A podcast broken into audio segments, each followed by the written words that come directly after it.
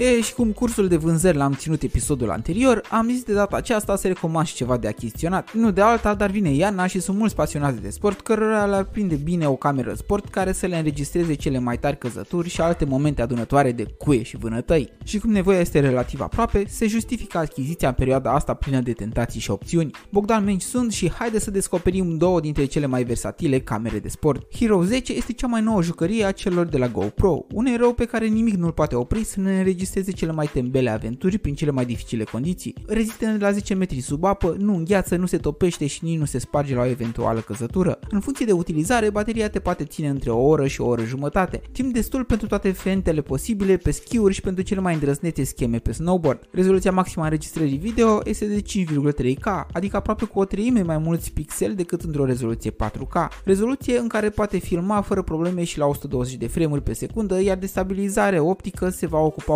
opțiunea Hyper Smooth, versiunea 4 care va face orice traseu plin de denivelări să pară un drum ca în palmă. Pozele se pot realiza cu o rezoluție maximă de 23 de megapixeli, iar modul de noapte a devenit mai bun datorită procesorului nou GP2. GoPro Hero 10 are parte și de o conexiune Wi-Fi și poate fi folosit la streaming live în format Full HD. Mai mult decât atât, dispozitivul este capabil să încarce de unul singur fișierele în spațiul de stocare cloud atunci când stă la încărcat. Aeroul nostru are și două ecrane, unul pe care îl poți folosi pentru selfie-uri, iar altul tactil utilizat pentru a umbla setările lui. Avantajul mare pe care l-au avut dispozitivele GoPro de-a lungul timpului a fost multitudinea de accesorii compatibile, iar pentru acesta există 30 de tipuri de montură disponibile. Așadar, îl putem monta pe cască, pe bicicletă, pe selfie stick, pe pisică, pe bunică, pe șoricel, pe coada de la mătură și pe orice ne trece în minte că am putea folosi să înregistrăm. Mic la stat, mare la sfat, cam de 2600 de lei în funcție de pe unde îl găsiți. În schimb, frățiorii lui mai mici, Hero 7, 8 și 9 pot fi ușor găsiți în ofertele lunii cu prețuri de peste 1000 de lei mai mici. A doua opțiune se numește Insta360 One R.